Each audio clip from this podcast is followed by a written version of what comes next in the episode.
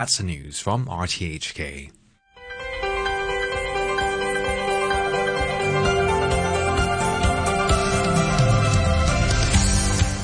Good morning and welcome to Backchat. I'm Jim Gould and your guest presenter today is Mike Rowse. Good morning, Mike. Good morning, Jim. On today's programme, we're talking about prospects for the property market, which is facing a number of challenges. And after a recent mortgage policy relaxation, under the adjustments announced by the Hong Kong Monetary Authority, self-use home buyers can now borrow up to 70% of the cost of properties valued at up to 15 million and 60% for flats between 15 and 30 million. The previous cap was set at 50% for both price ranges. The change comes uh, two months after local banks launched measures to attract mortgage customers, with some offering uh, cash rebates of up to 2.6% and lowering rate rate caps. After 9.45, we'll look back over the life and times of former top US diplomat Henry Kissinger, who met uh, President Xi in Beijing last week. If you want to be involved, you can leave a message on our Facebook page, uh, Backchat on RTHK Radio 3. Email us at backchat at rthk.hk or give us a call on 233 266.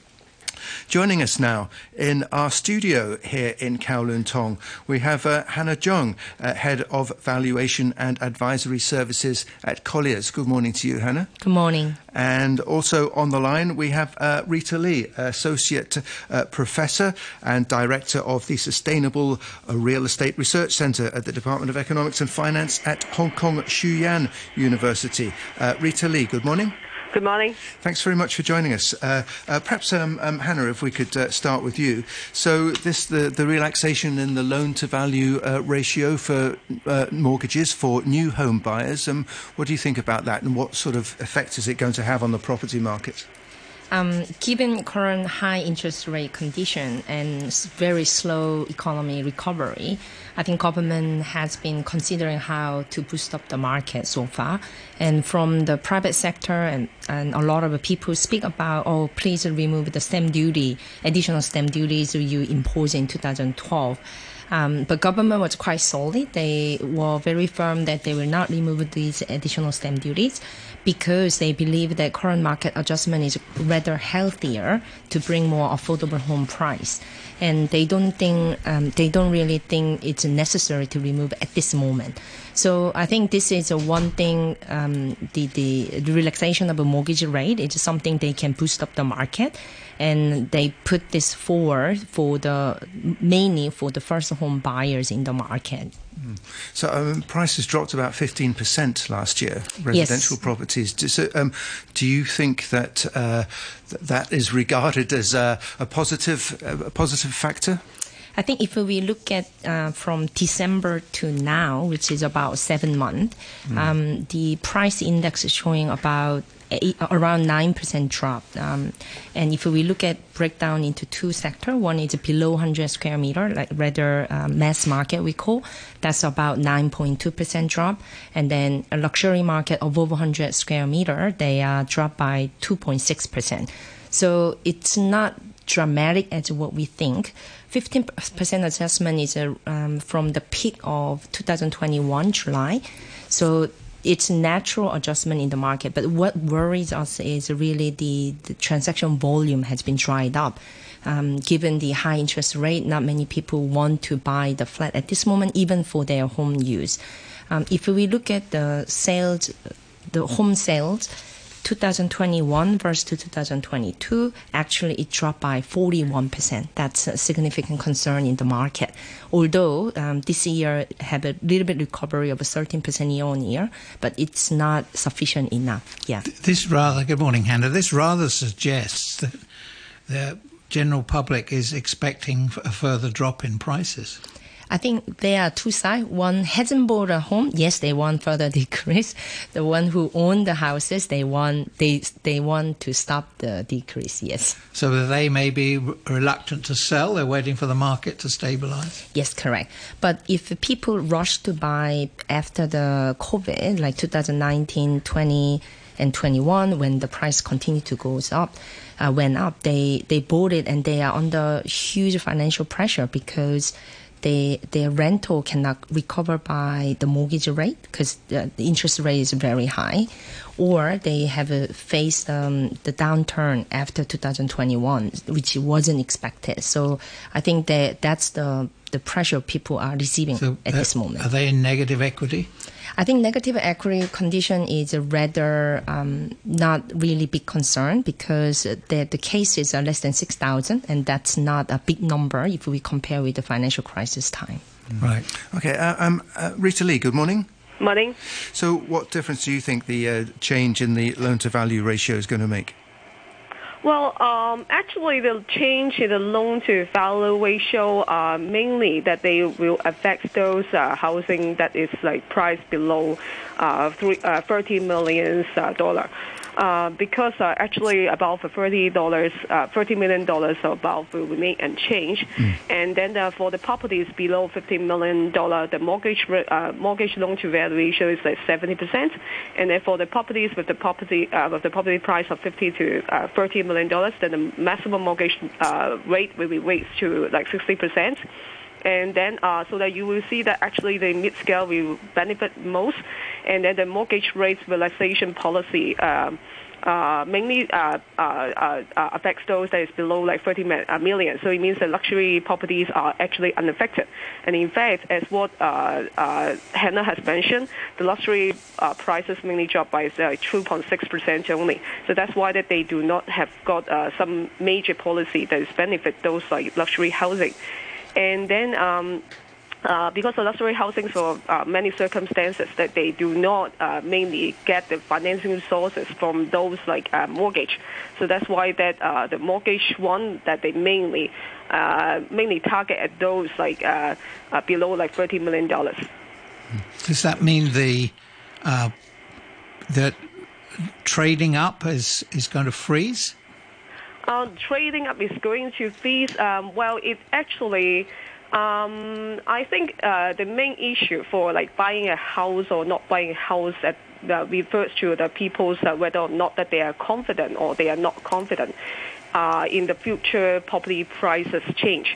So, however, what we have seen is that the overall housing market is rather weak. For example, uh, by the time that we uh, read the uh, Midland uh, Confidence Index, it actually stood weak at slightly about like 40 points, where 100 points is the optimistic uh, uh, figure. So per yesterday uh, yesterday night figure.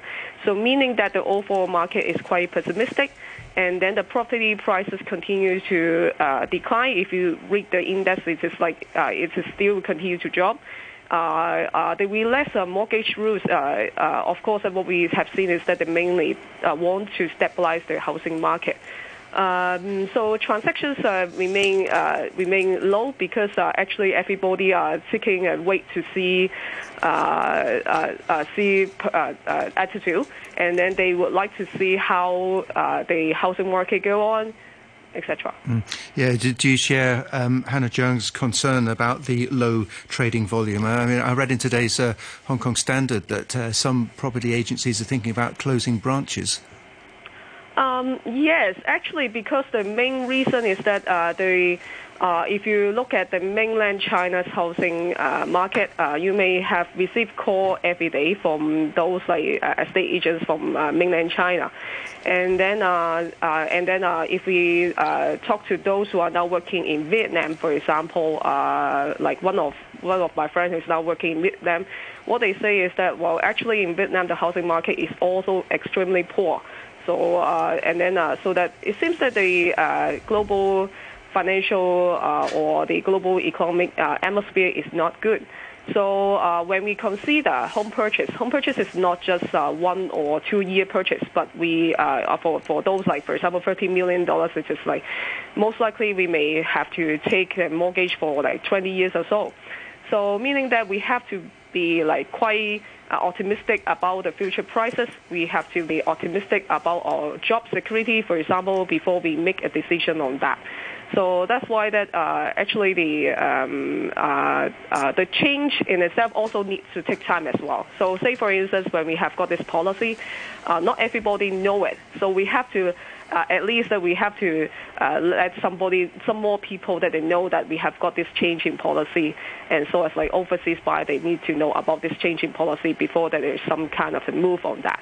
Yeah, Hannah, I think uh, Rita's making some great points here that for most people, buying a house is the biggest single investment in their whole life.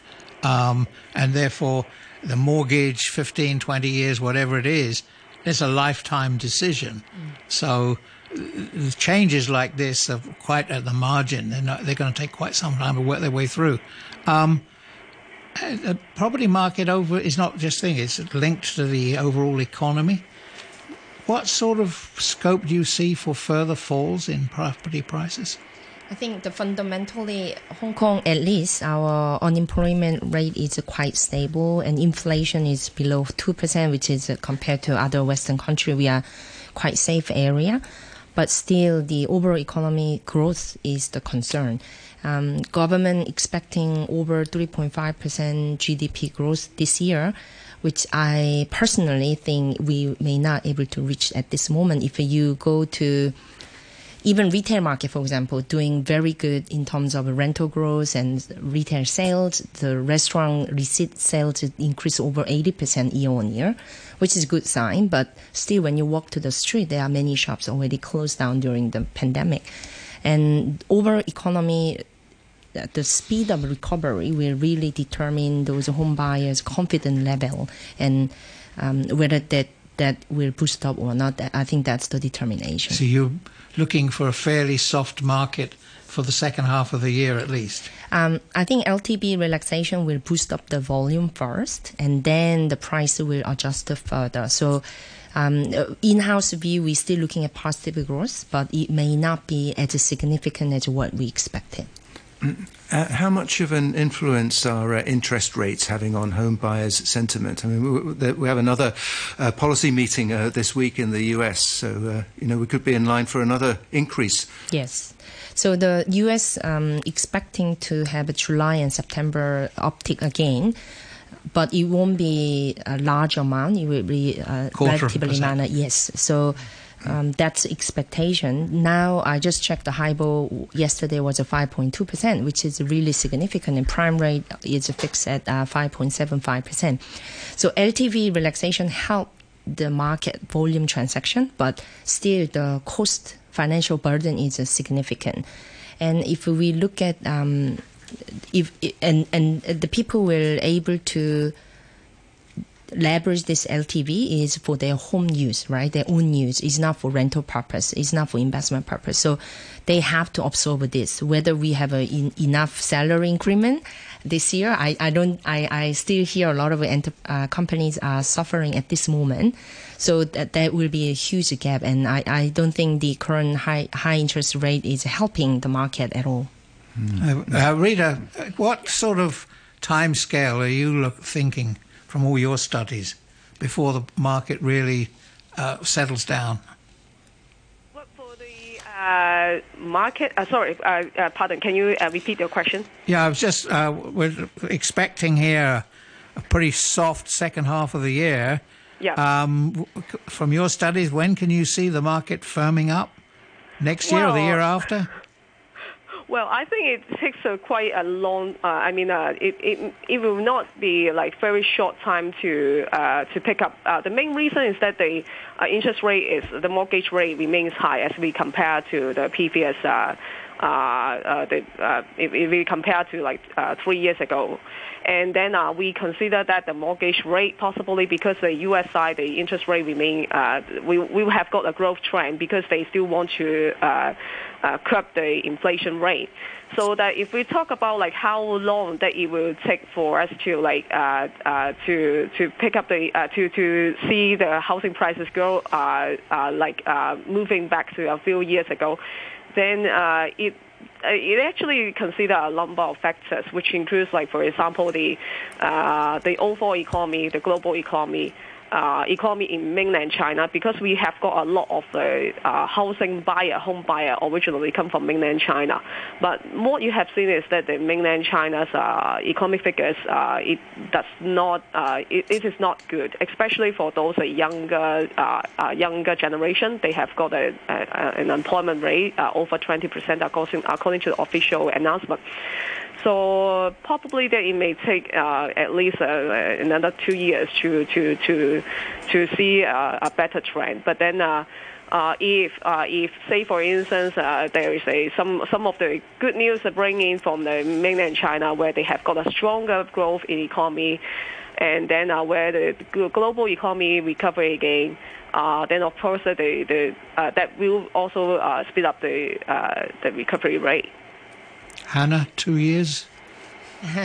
At this moment, I think 2023, our in-house view is still positive growth. So because we had a lower base in 2022, so we are expecting at least a 3% um, growth rate. And I think LTV relaxation is just something like we call it early Christmas gift. So that happen that that will help the volume, and I think there will be some at least like inflational level of increase this year in terms of price. Because this move doesn't reduce the price of the property. It just means you can borrow more. Yes, correct. you have a saving and then you now able to enter into the market. And I think you can leverage the current lower rate situation, right? So the price is not as crazy as before. So people take a chance to go in. And long term view is interest rate will come down to the normal level, not as low as before, like 0% HIBOR rate, Right. but at least like 2% range, then that will help the, um, the borrower's relaxation. Of course, th- these measures affecting uh, residential prices uh, at the margin. What's happening on commercial property? So actually, this LTV relaxation was not only covering residential but also commercial market. So all non-residential they can also borrow up to sixty percent. But a lot of the media just highlight on the residential. Right. So um, as I mentioned, the pandemic have uh, affect a lot of smaller business um, enterprises and they have been suffering. So this will help them to refinance and then uh, get some cash back. And this is something uh, we are expecting really good move. And um, those are not really the tourist pr- prime location, but those are community area and community malls, those are um, retail owners, they've been um, waiting to exit the market because they couldn't get the tenant. They they were the business was not very good, but due to this relaxation, they can refinance and then um, hold up for a while, and then we, we believe the economy will grow uh, from next year. Then that will help them to survive. So it, it does apply to small commercial units. I mean, you're not going to get much for 15 million, are you? uh, but I think the retail shops value can be quite significant too. So anything help help for them because now no more rental concession from the landlords, etc. Right? So the, the those business holders who own the industrial units or commercial unit or retail units all will be able to help. And when we talk to um, private equity investment fund. They were sort of leave Hong Kong. Oh, uh, I can't do much in Hong Kong because the interest rate is so high. But this 60% increase will help them to go looking at the market again, and that's what we are receiving inquiries at this moment. Uh, Rita, yeah, um, a lot of people have left uh, Hong Kong in the past couple of years. Uh, h- Yeah. How much of an effect do you think that's had on the market? Well, uh, actually, when we uh, uh, when we see those who live in the market, a lot of them are like younger generation. So uh, a lot of like those who are studying in uh, Hong Kong, they live, uh, and then uh, some of them they may pursue their study overseas uh, because of whatever reason. So these are actually are the uh, young manpower that we are losing. Uh, but of course, uh, we also see that there are a lot of the uh, uh, younger generation from mainland China. They come to Hong Kong as well. So uh, these becomes the main uh, uh, major source of the manpower for which that we, we, we, we expect in the in the later years. And then uh, so uh, how would that affect our economy? That actually it's uh, one of the major concerns. That's why that uh, uh, Mr. Lee Ka-chiu has mentioned that we have to attract uh, the talent people to come to Hong Kong, and then uh, we we have a lot of the measures, which includes like attracting those, those medical doctor, and then uh, some uh, some of the firms that they are trying to attract the firms to come to Hong Kong to to open their business, and then. Um, uh, it, uh, so that uh, actually these uh, uh, uh, the migration is actually one of the main concerns for which that it will affect our housing market as well, because the housing market we actually need some people who are uh, who are young and then they, they, they will they will buy the housing for a couple of years uh, and uh, maybe 20 years or 10 years of the mortgage. But these people that they are, if we have got like uh, uh, some people that they migrate to other countries and then the net migration is like, uh, for example, now is like negative, then is uh, th- then that can be a problem. But I have also seen that there are more people on the street now as compared to like three or four months in the past. So to a certain extent, uh, it is not that gloomy, but uh, we we uh, uh, but all these will bring something as like uh, we we may have got a a, a, a flat in the uh, housing prices change instead of like uh, uh, going uh, as crazy as before. Right. And of course, yeah, people have complained Sorry, mate, historically that Hong Kong prices are too high, Mm-hmm. high, absurdly high compared to everywhere else. So, in a sense, bringing them down to more reasonable levels shouldn't shouldn't be a, seen as a failure, should it? yeah, yeah, e- except for the 50% of the population Who who, are that. homeowners. They're not going to be too pleased about uh, Yeah. a large fall in values anyway. I'm in that Well- box as well. Yes. well, uh, uh, uh, actually, when we talk about like the high price, will that really scare away a lot of people? I would say that sometimes it's yes. The main reason is that when some people they find that well, my place is so small. I whether whether I, if I live in mainland China, for example, in Guangzhou, now the housing price is about like three million dollars, two million dollars. You can buy a decent three bedroom housing. But if in Hong Kong, if you want to live in a three bedroom housing, maybe uh, in general it's over ten million dollars. So that uh, even it has dropped already. And then, uh, so that it actually scare away this group of people. However, the talented people, if they are really rich, like for example, if we just look at those who have got like over hundred thousand dollars per month, medical doctor, lawyer, will they be really scared by those like high housing prices? No, they will not. So the main concern is that whether or not that we can attract those like really, uh, really talented people to come to Hong Kong. If they are talented, this sort of like high housing prices is not really a main hurdle that uh, that scare the people away. So uh, we, I, I, I think it's like just like uh, if you go to Australia, for example, there are a lot of shops that they they are really cheap in rent. But will you open the shops over there where they have got a cheap in rent? So if that is, why not the people like open the shops in like Causeway? Why do people open the shop in Causeway Bay, for example? The shop is like was very high, but people still go to there because if you find that the profitability is high, then uh, the, the, the the the real estate rent still it is uh, uh, it is not an issue. Right. Because ha- ha- yeah, so so just just ask uh, uh, Hannah this because I know you have to go at uh, at uh, nine thirty. But um, talking about bringing people in, of course, uh, if you're non-resident, you still have to pay uh, you know pretty hefty extra stamp duty. Uh, it has been suggested that if that were relaxed a little bit, it might help with the uh, talent drive and the and the talent search, uh, the international talent search. Do, do, do you have any view on that?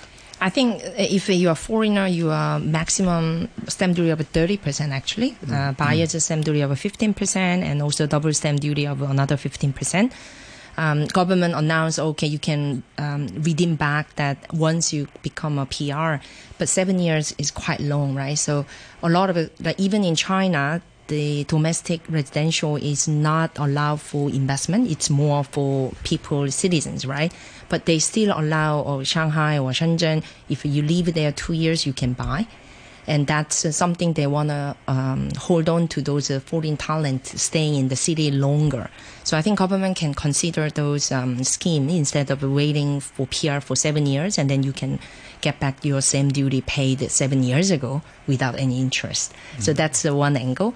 Um, and I really agree with the Rita. I think government is trying their best to, to bring back the talent. We lost about 3% of our population compared to 2021 during the COVID.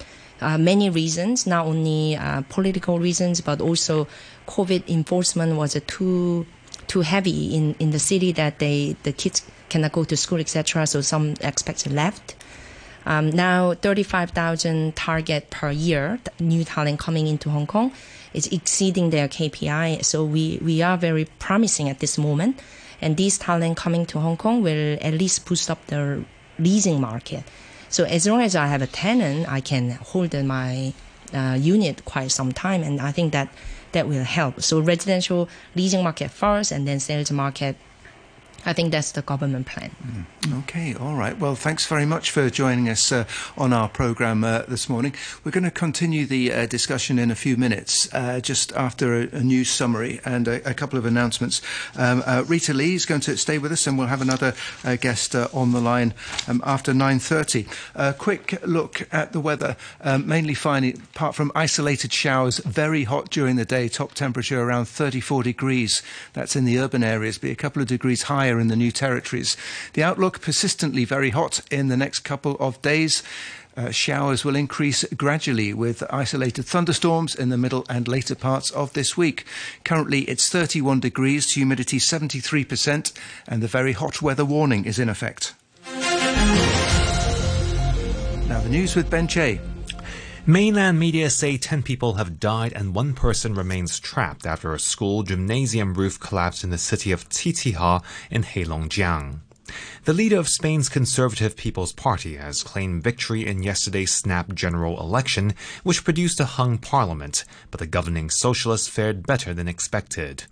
And Twitter owner Elon Musk says he wants to get rid of the Twitter bird logo and replace it with an X. He's changed the name of the business to X Corp and says the logo should have been changed a long time ago. According to reports, the billionaire wants to create a super app called X, which is similar to China's WeChat. I'll have more news at 10. Cannabis is a dangerous drug. From February 1st, 2023, cannabidiol or CBD is also a dangerous drug under the law. It is illegal to possess or trade CBD products in Hong Kong without permission. Also, don't bring any CBD products into Hong Kong from abroad. Trafficking or sales of CBD products will be subject to a maximum fine of $5 million and life imprisonment. Visit the Narcotics Division's webpage on CBD for details. CBD, not for me. Let's stand firm. Knock drugs out. I'm Chris. Life's like a movie. Everyone wants to meet the one and make the best film together. Well, I found the one. She's infected with HIV. Thankfully, I've taken steps forward to understand more about her. Today, we want to progress just like all lovers and soulmates.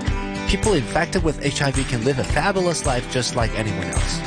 The more you know about AIDS, the more understanding of love you'll have. Call the AIDS helpline on 2513 0513 to learn more about AIDS.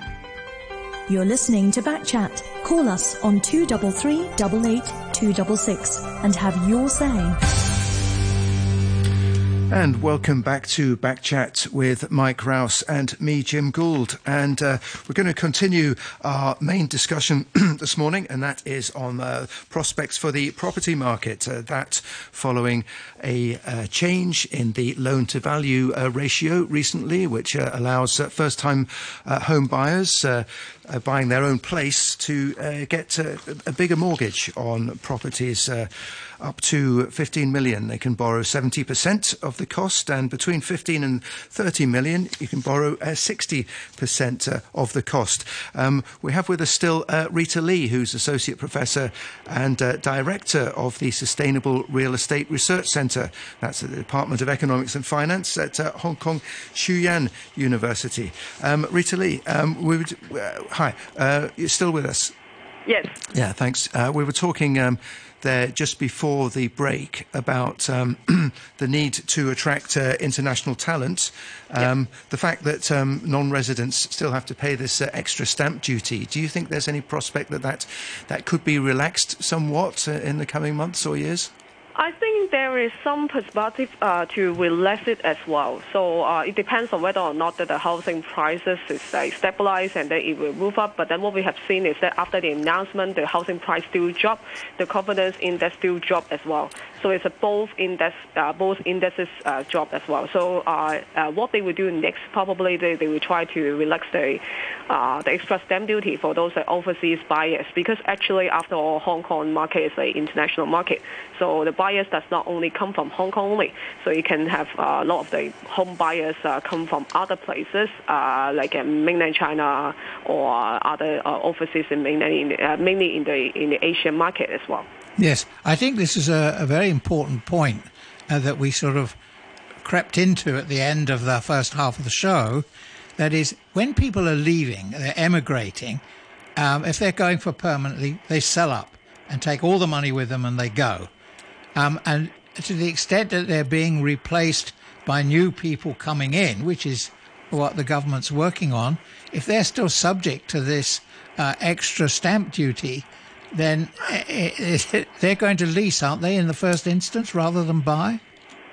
Well, uh, actually, when we talk about like uh, whether or not that they will buy the housing, for example, uh, that is uh, mainly uh, mainly whether or not that they are like strong enough in financially. So if they are strong enough financially, uh, even if there is an extra stamp duty, we have seen it in the past, a lot of people still buy the housing in Hong Kong because uh, even if they think that there is an extra, extra stamp duty, the housing prices can cover that. Increased increment can cover that. But then uh, when when they think that well, no, in the in the future probably the housing market is like uh, it only has got like for example two percent increase, but then the stamp duty is like we have got a lot more to pay, uh, more than that two percent. Then uh, then then then that's all things that we we, we uh, scare up uh, scare uh, them away. So most likely is that we have to see whether or not that they will have got an optimistic view uh, towards the uh, the future housing market about the housing market that they will they will pick up and the economy in Hong Kong will pick up as well. Those uh, companies that they leave Hong Kong they will come back. For example, Morgan Stanley has got uh, 200 employees that they move uh, from mainland China to Hong Kong and also Singapore. These two, these uh, 200 people, if they are like, for example, iBanker, that is actually sort of like good news because uh, uh, good news to Hong Kong to a certain extent because uh, we have got like uh, maybe say for instance 100 iBanker uh, if, they, if all of them are iBanker. Uh, then they, they of course they have got very strong financial power in terms of buying housing. Stamp duty is it an issue to them? No, it is not an issue to them. It can be just like nothing if they are like financially strong enough.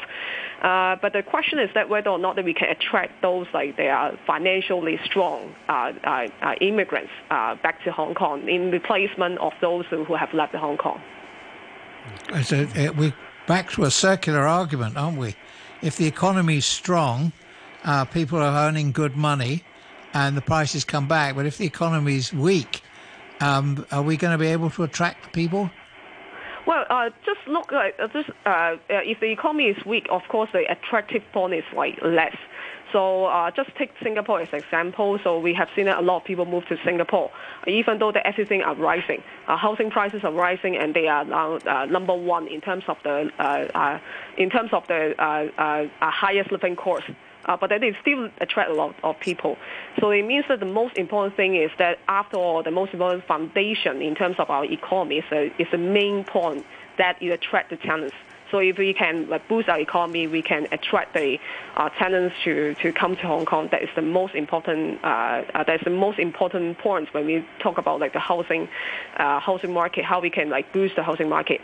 But uh, after all, we have seen that some, uh, even though some companies are, they have moved out, but we have also seen that some companies move back to Hong Kong as well. So and then some company originally they uh, they uh, before the pandemic uh, they they uh, during the pandemic they, they, they may not have considered to come to Hong Kong Be, uh, and then now they uh, come to Hong Kong. So if there's a case, uh, then uh, it depends on how well that we can attract these like these people, and then of course we have to do a lot more promotion, because uh, actually uh, uh, promotion activities or exhibitions, etc uh, to tell the to tell the Hong the Hong Kong good story side that is also important. Because some people that they may not have thought of like to do investment or like stay in Hong Kong to open the the business before, but then uh, later on they found out well uh, yes we, we should do that or we can like uh, maybe not not through like business sector, maybe through, through university, is also another source.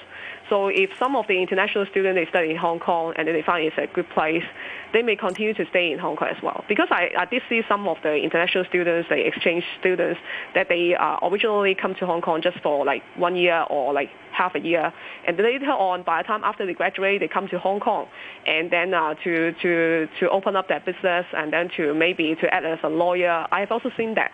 So it means that we, we, we, we do we do actually need to try from like different channels and then uh, and then uh, boosting up the economy and then the housing market of course they will grow. Will follow. So if we if we're doing well, things will get better. Seems to be the message. We need we need something to break us out of the of the doom and gloom at the moment.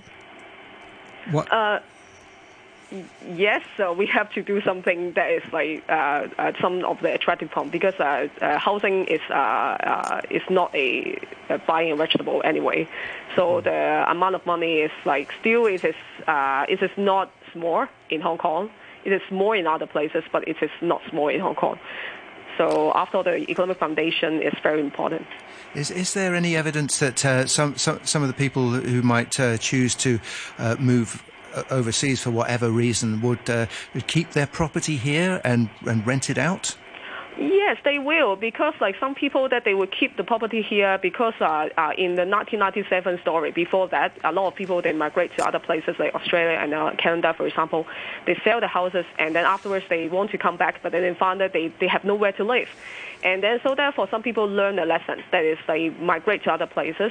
But uh, say for instance they have got three houses in Hong Kong. They may sell out two and then uh, one remain in Hong Kong so that uh, they can rent it out and then if they want to come back, and then they can still uh, live in that housing. And then the two houses, uh, by the time they sell, is the main reason is that they want to finance the uh, the living uh, in uh, in other places in overseas. So that uh, some people actually keep that, but then there are also, of course, some people if they only have got a house in Hong Kong, they sell it out and then they just uh, move to other places as well. Yes, I, I can remember that such cases that I'm aware of personally that people uh, after a couple of years settling down, they realize their economic prospects somewhere else are not that great. They want to come back, but meanwhile, prices have gone up in Hong Kong by 50%. They can't afford it. Yeah, a lot of people are like that. So that's why that a lot of people they also learn a lesson. They actually, I, I mean, uh, this uh, this stage of the migration is different from and uh, the previous uh, previous like 20 years or 30 years ago the migration. Uh, for these years, they know that well if they move uh, move out, they, they may have no job at all, or the uh, the job market in terms of salary is substantially lower because these sort of the information you can find it easily in Glassdoor, for example, for the overseas, and there are so many like uh, job advertisement, etc. That you can find all these uh, salary information very easily online.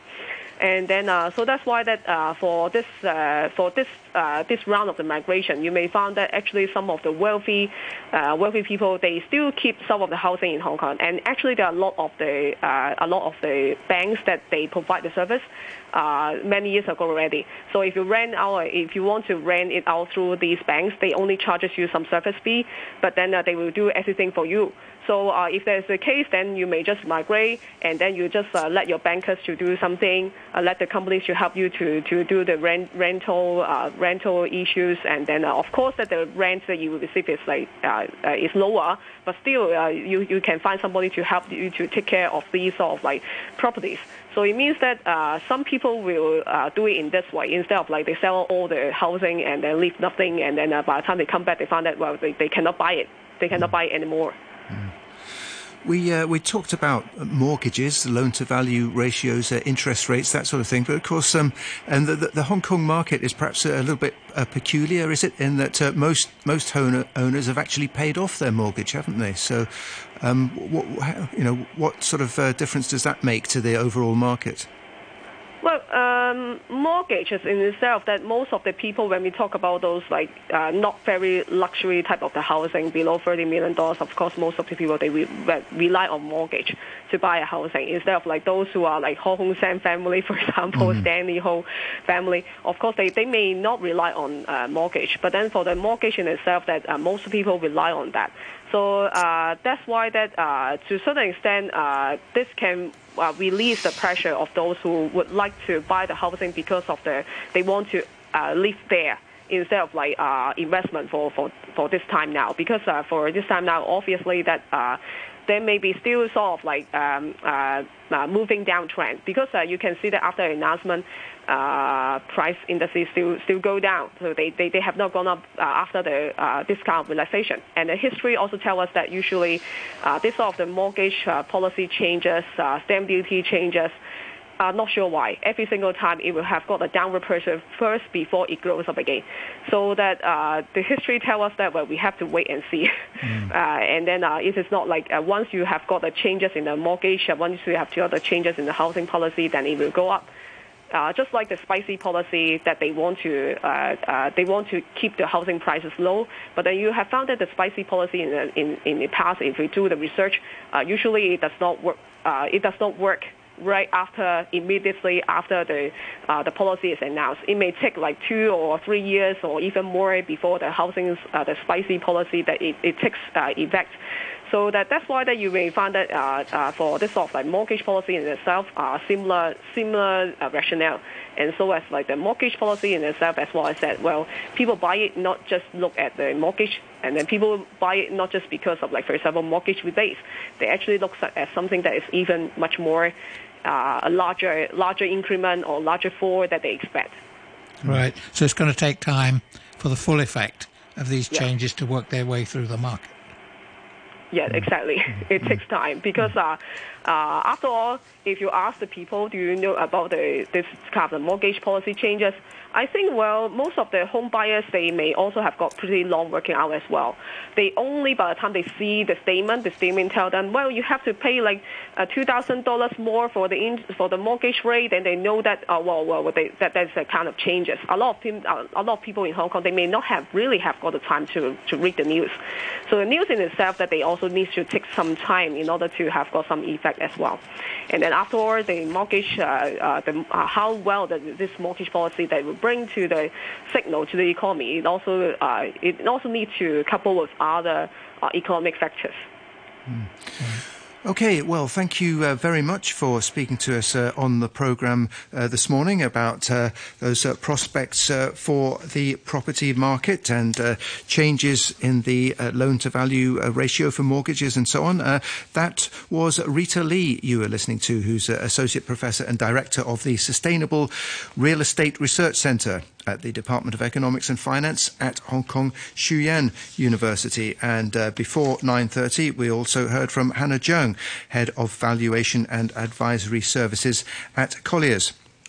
Don't go away because uh, for the last uh, 10 minutes or so of this morning's programme, uh, we will be having a look at the life and times of Henry Kissinger.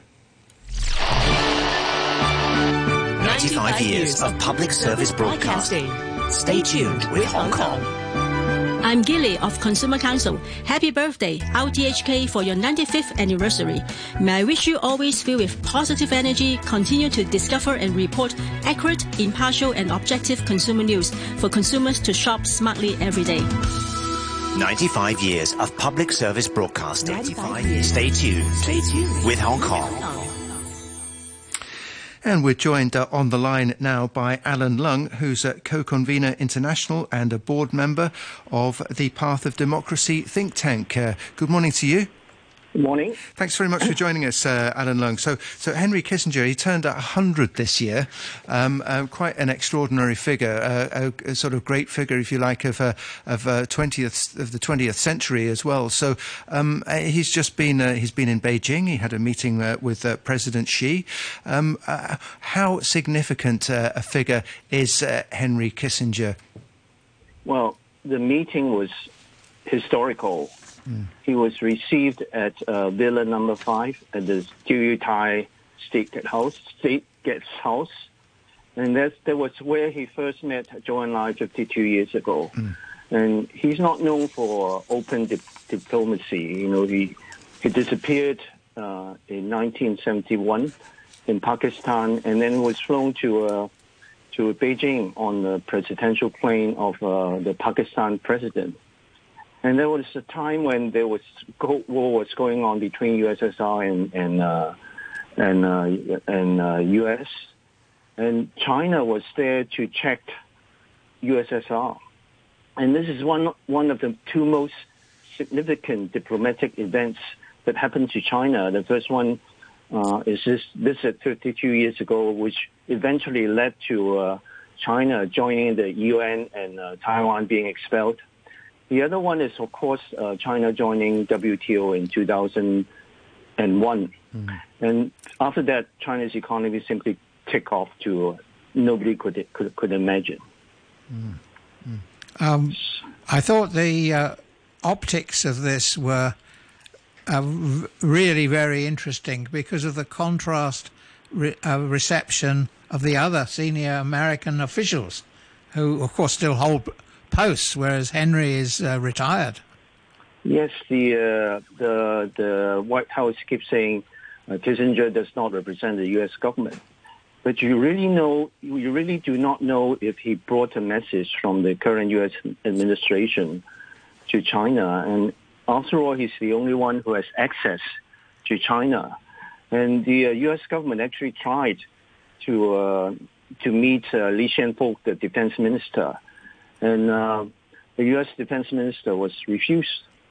And uh, they keep saying we don't own Kissinger, but uh, the uh, John Kirby, the uh, National Security Vice, uh, National Security Council spokesman, said we look forward to hearing from Secretary Kissinger, who was referred to as Secretary Kissinger, when he returns to hear what he heard and what he learned and what he saw. Mm. So you really don't know if if he carries a message from two from both sides. But after all, he's the only one who has access. Yes, that I think that's a critical point, isn't it?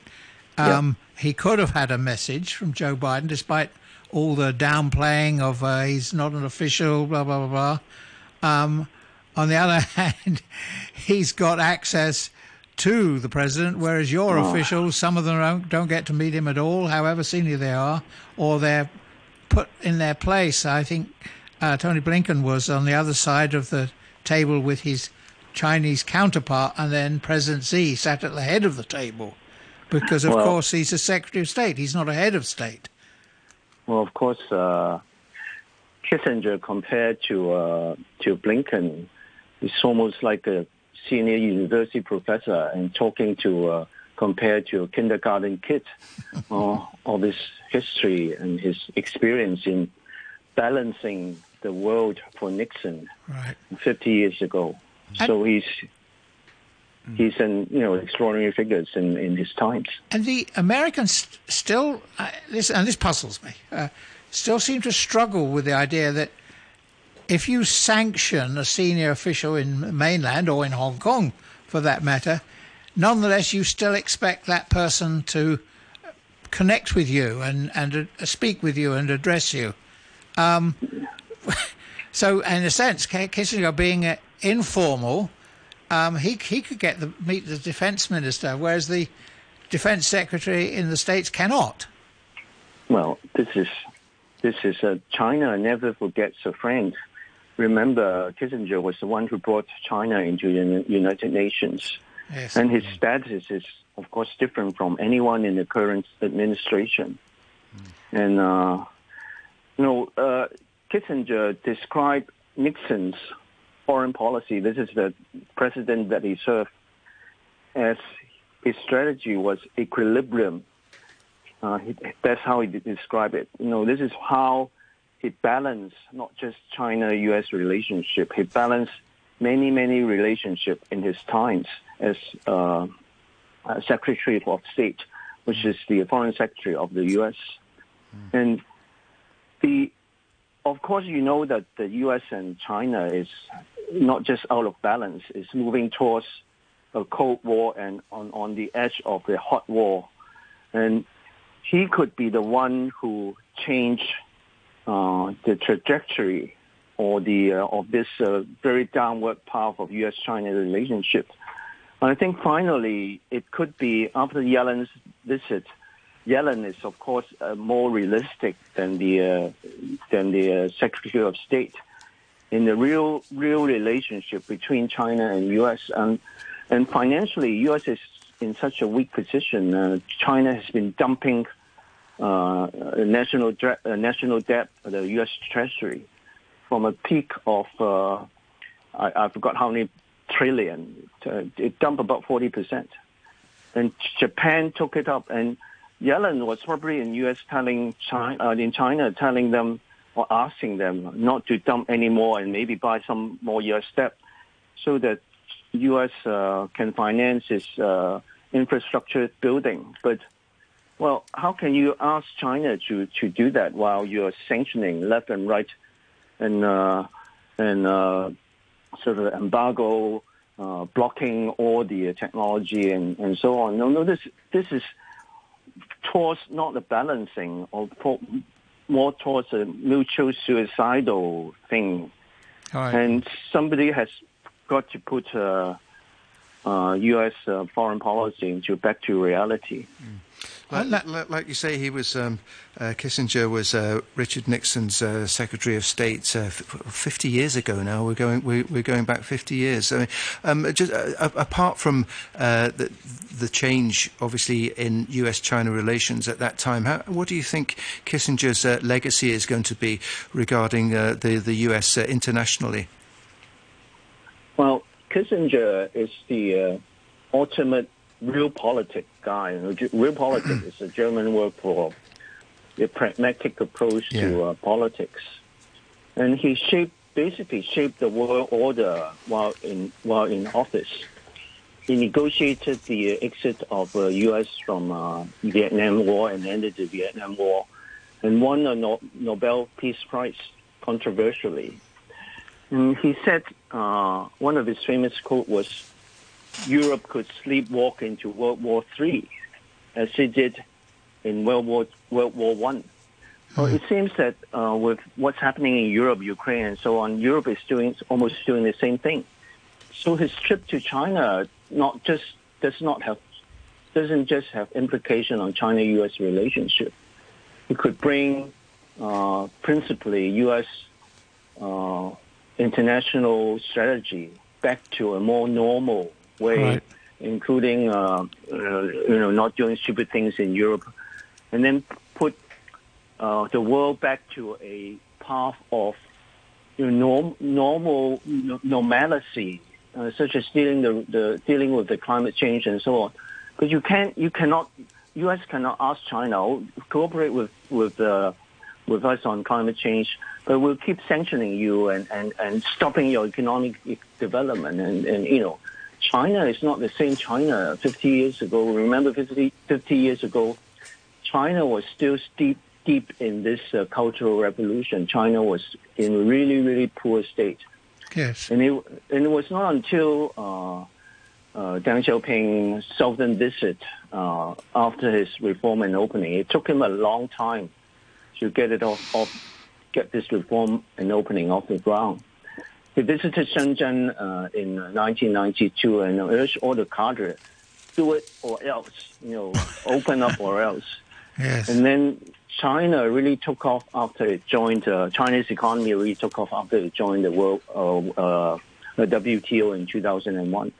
And it's an economic miracle nobody could imagine. It was only 20 something years ago. Right. Alan, if you had been President Biden, what message would you have asked Kissinger to take to Beijing? uh, Biden, Biden, when he's awake, uh, he will he will ask. Uh, I have a couple of immediate problem I need to solve. One of them is this, what they call thumping. You know, this jets intercepting the reconnaissance plane of the U.S. Yes. And China will keep doing it. And China, the U.S. keep wanting, oh, let's talk, let's talk about the rule of engagement. And they, you know, no, China, if you don't come there, we, we don't have to inter- intercept you. but you call this freedom of navigation, but this is, you, you, you, you're taking a plane full of, of reconnaissance equipment and people and fly pa- past the coast. Let's do it on your, on your, on your, on your coast. And, you know, this is not fair. Right. So, then- what message Yes. would you have uh, uh, hoped to get in the opposite direction, from President Xi back to the U.S. establishment via Henry? Well, the uh, he will simply explain China's long-term standing position. He doesn't. China doesn't want war or even dominance or the the uh, replace the U.S. in any way. China just want economic growth. So let, let's work out something. I mean, the the the, uh, by, uh, uh, Kissinger can talk nicely to the to the Chinese uh, Wang Yi or, or, or President Xi because they're both very pragmatic in their policy. They both believe in real politics, mm-hmm. and this is why both uh, uh, China and uh, Kissinger get, a, get along very well with somebody like uh, Angela Merkel, who's okay. a realist and uh, real real politic person. Okay, and then Alan, think... Alan Leung, sorry, so, so, I'm sorry to cut you off. We're, we're, we're out of time, but, uh, but, but thanks very much for joining us uh, on the programme this morning. That's uh, um, Alan Leung, co-convener, international and uh, board member of the Path of Democracy think tank. Uh, thanks to our listeners, uh, thanks to our producer, Raphael, and thanks very much to Mike Rowse. Really interesting show on okay. two completely different subjects. right. See you next week.